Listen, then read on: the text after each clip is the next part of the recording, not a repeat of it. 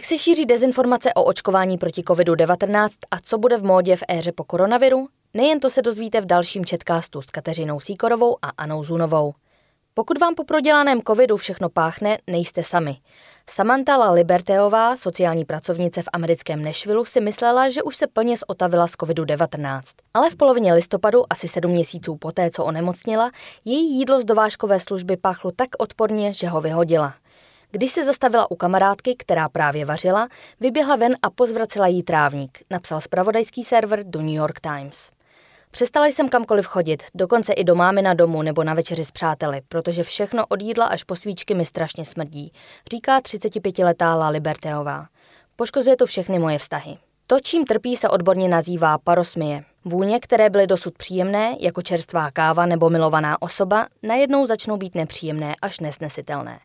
Společně s anosmií, tedy ztrátou čichu, jde o symptom, který trápí část lidí po prodělaném COVID-19.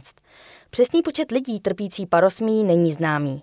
Podle nedávné studie zažilo asi 47% lidí nakažených koronavirem změny čichu a chuti. Zhruba u poloviny z nich se jednalo o parosmii. Znamená to, že růže může páchnout jako výkaly, řekl doktor Richard Doty, ředitel čichového a chuťového střediska při Pensylvánské univerzitě. Dodal, že se lidem jejich čich obvykle vrátí během několika měsíců. Samantala Liberteová zatím nedokáže vystát ani pach vlastního těla. Sprchování nepomůže. Z vůně sprchového gelu, kondicionéru a šamponu se jí zvedá žaludek. A co hůř, stejně nepříjemně jí začal páchnout i její manžel, s nímž je 8 let. Mezi námi momentálně není moc intimity, řekla. A není to tím, že bychom nechtěli. Mnoho těch, kdo trpí parosmí, trápí ztráta běžných společenských zvyklostí, jako je zajít si na večeři nebo políbit přítele, zvlášť po uplynulém roce vnucené izolaci. Pro mě je to ztracená bitva, řekla 25-letá zpěvačka Kylie Rousová z Nešvilu. Vystupuje v barech a restauracích po celé zemi a teď je jí nepříjemné byt jen vkročit dovnitř. Byla jsem v Arizoně, vešla do restaurace a skoro jsem se pozvracela, uvedla. Ale ještě horší podle ní je vyrovnat se s reakcemi lidí, kteří nechápou její stav. Moji přátelé mi neustále nabízejí, abych ochutnala jídlo, protože si myslí, že přeháním. Dodala s tím, že teď se raději většině společenských akcí vyhýbá, anebo při nich nic nejí. Někteří lidé trpící parosmí vyhledávají skupiny stejně trpících na Facebooku, s nimiž mohou sdílet své příběhy a vyměňovat si rady. Šla jsem k doktorovi a ten se na mě díval, jako bych byla blázen. Svěřila se 36-letá umělkyně Jenny Bencherová z Floridy. Až když jsem se připojila ke skupině na Facebooku, našla jsem lidi, co mě berou vážně. Sara Govierová, anglická zdravotnice, která prodělala COVID-19 a rozvinula se u ní parosmie, vytvořila v létě podpůrnou skupinu na Facebooku. V den, kdy se mi otevřela, se připojilo šest lidí, řekla. Do ledna jsme se dostali na 10 tisíc členů a nyní jich máme 16 tisíc.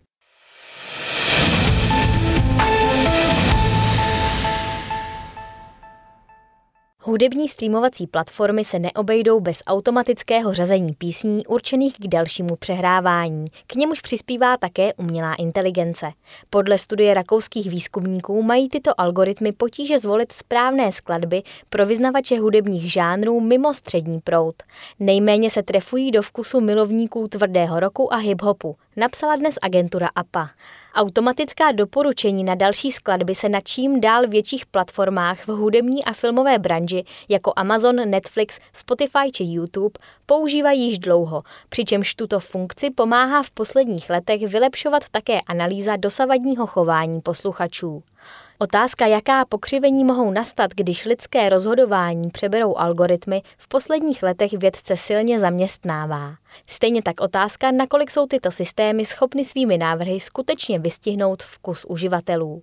Výzkumníci z rakouských univerzit ve Štýrském Hradci a Linci proto za pomoci svých nizozemských kolegů analyzovali data k hudebním návykům více než 4 tisíc posluchačů na streamovací platformě Last.fm. Polovina z nich upřednostňovala mainstreamovou muziku, zbylí se při volbě žánru pohybovali spíše mimo střední proud. Z výzkumu vyplývá, že druhá jmenovaná skupina do dostává od algoritmů relativně méně užitečných návrhů na další písně. Nejméně čitelní jsou pro umělou inteligenci fanoušci, kteří inklinují k tvrdému roku a hip-hopu. Důvodem je, že vyznavači těchto dvou žánrů se ve volbě skladeb nejvíce odchylují od svých kmenových hudebních preferencí. Umělá inteligence se s tím zatím nedokáže zcela popasovat, uvádí uvádí studie. Potíže mají také algoritmy s posluchači žánru, kde mají prim akustické nástroje, například folku. Nedaří se jim příliš ani u vyznavačů ambientní či rychlejší elektronické hudby bez zpěvu.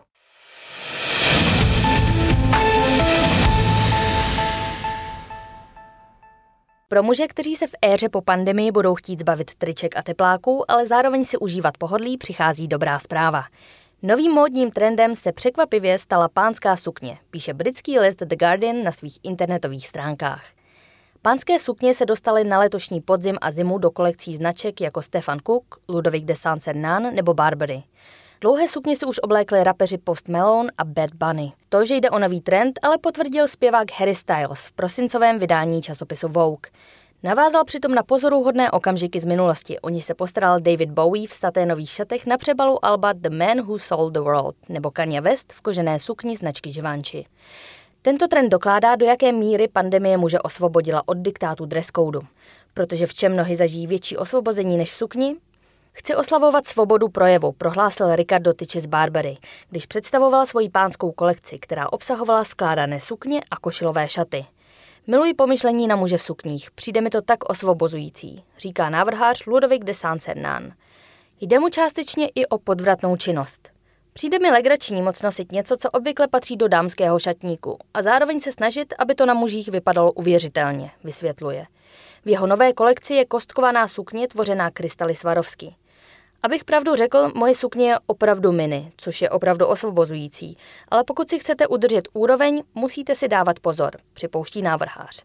Influencer Mark Bryan, jehož fotografie představující sukně v různých zákoutích městského prostředí na Instagramu sleduje 410 tisíc lidí, tvrdí, že tento kus oděvu mu umožňuje více než tradiční kalhoty. Říká, že kvůli tomu, jak se obléká, sklízí jen málo negativních komentářů, prý je jich asi 5%. Občas ho na ulici nějaká žena pochválí, že dobře vypadá, nebo se ho zeptá, kde kupuje boty. Pokud se na něho obrátí muž, je to nejčastěji kvůli tomu, že se diví, jak může chodit na vysokých podpadcích. Ale může se někdy z pánské sukně stát běžná součást čatníku? Aby se z nich stala masová věc, muselo být o kombinaci pouzdrové sukně a kapsáčů, řekl Andrew Groves, vedoucí sbírek pánského oblečení na londýnské Westminsterské univerzitě. Zřejmě to ještě chvíli potrvá, než přestane být naprostým překvapením vidět chlapa na ulici v sukni. Já jsem rozhodně pro, dodává Desan Cernán.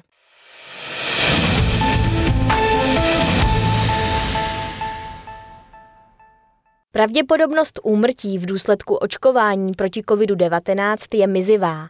Podle čerstvých dat Amerického střediska pro kontrolu a prevenci nemocí má člověk třikrát větší šanci, že do něj udeří blesk.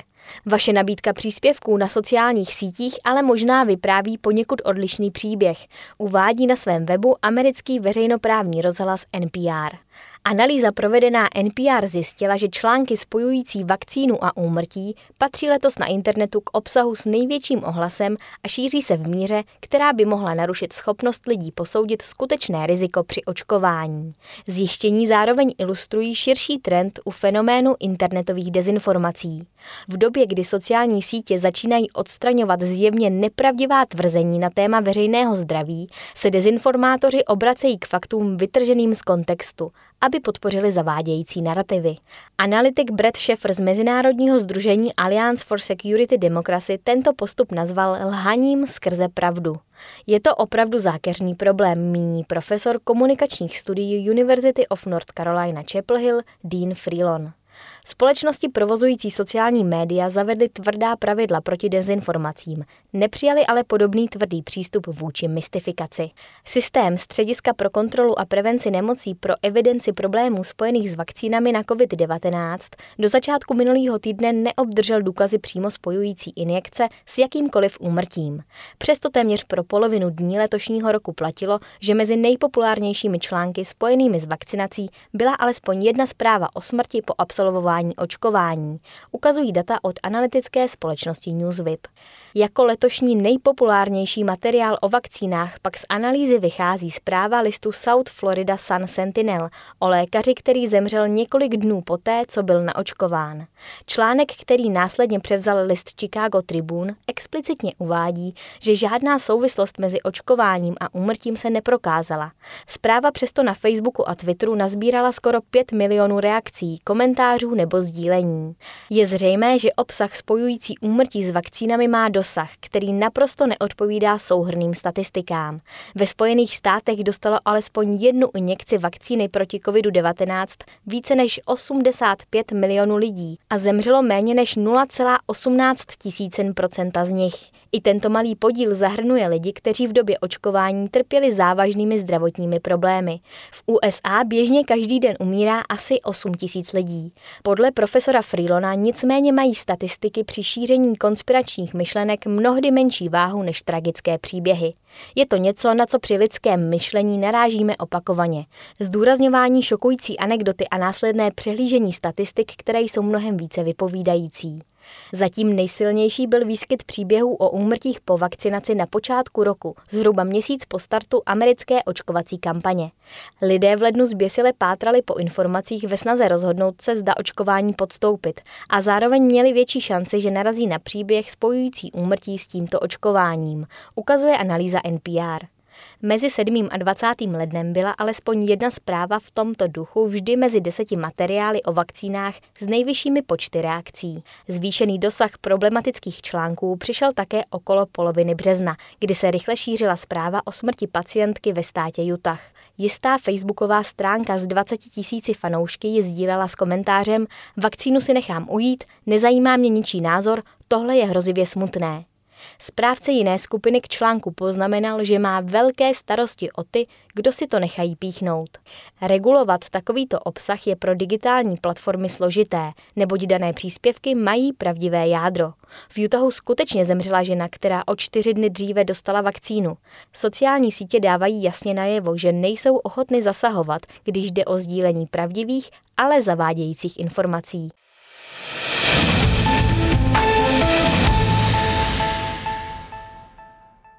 Ruský penzista v Mytiščích u Moskvy celý den vzdoroval se zbraní v ruce agentům tajné služby, policistům i příslušníkům zásahových komand, než ho v noci našli mrtvého. Oznámila to ruská média. 61-letý Vladimir Bardanov se zabarikádoval ve své vile, odkud vedl palbu po strážcí zákona, kteří v úterý ráno přišli zatknout kvůli podezření z nelegálního obchodování se zbraněmi. Během úterního pokusu o dobytí domu za pomoci obrněného vozu byl jeden z příslušníků speciálních sil zraněn. Vilu pak odstřelovali policisté z granátometů a v domě propukl požár. Během hašení konstrukce domu v Mytiščích byl nalezen 61-letý muž, který nejevil známky života, napsala agentura Interfax. Příčinu smrti úřady dosud neuvedly. Bardanov nejspíše schořel spolu se svým domem, odhadl list Komersant. Důchodce, který vlastnil několik firm, včetně soukromé bezpečnostní služby, střílel z automatické zbraně a použil granáty. Byl vyzbrojen také několika loveckými brokovnicemi. Agenti tajné služby FSB si v úterý ráno pro Bardanova přišli kvůli podezření, že nezákonně obchoduje se zbraněmi. Podle jiné verze byl důvodem k zákroku penzistův neuhrazený dluh na daních ve výši 150 tisíc rublů, tedy asi 44 tisíc korun. Kvůli střelbě po strážcích zákona hrozilo podezřelému až do životí, dodala agentura TAS.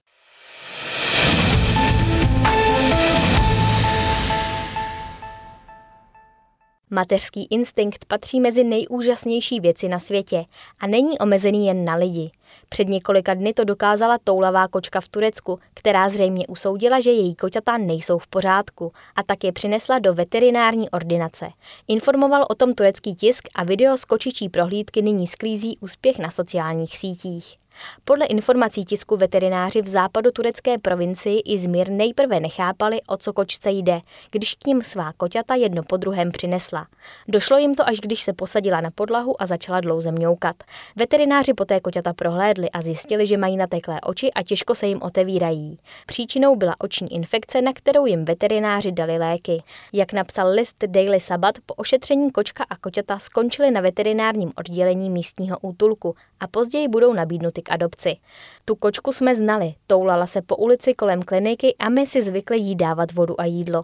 Netušili jsme ale, že se jí narodila koťata, řekl zástupce veterinární kliniky. To je poprvé, co se nám něco podobného stalo. Dojalo nás to a jsme šťastní, že se koťata zotavila.